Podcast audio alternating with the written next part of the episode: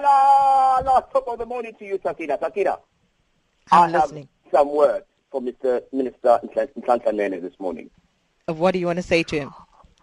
uthenjwa uvezi ungoyi wena mgadi wena ngema madlokovu wasengweni ntusi yenkomo kodwa elimnyama elihamba libhihila amanqina namangakazi wena wasemfule sithuli sasengweni esingasho lutho kumuntu uma thangakahlangani ahlangana uma ebona umyeni uma siyamashe ngathi uzoshumayela uma hlokovu kangakanani ngoba nasetendeni yesandla uyanela nene uyanela Ow!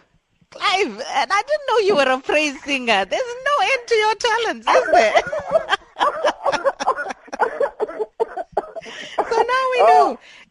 lovely. singer for hire. If you need one, There go. into Zavati Ramativela's your man. But but seriously, what is your take Yeah. on the budget speech?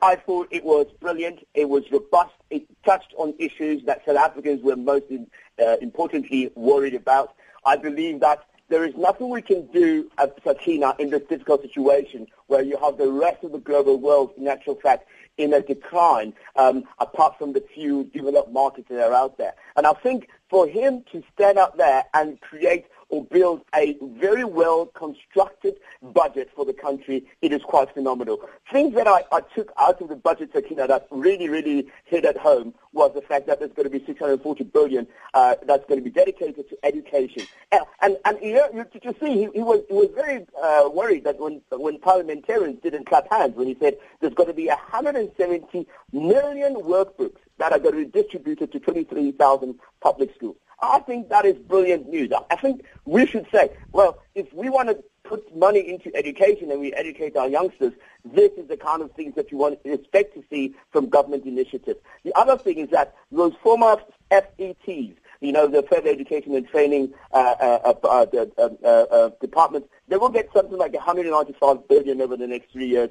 Uh, that's for higher education. And you saw Mr. Blade Nzimande very much smiling there, very happy to hear about that. But it is all in the name of education, which I always advocate for. And I say, I want to see how government actually spends on that. The health sector, continuing to see a lot of budgets going towards it. Sakina, 16.4 million uh, grants, uh, 7.1 billion extra on top of what they've already had. And that shows Minister uh, Motsoaledi will have a lot of work to, to, to do that within the health sector. He's done an ex- exceptional job already. Infrastructure, didn't we talk about this yesterday, Sakina? I think we touched on it, right?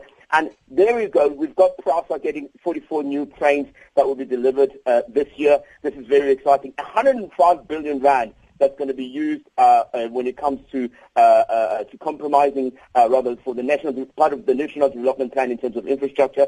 That's also good news. And people who have been complaining about tenderpreneurs, just because I've got a belly doesn't mean I'm a tenderpreneur, by the way.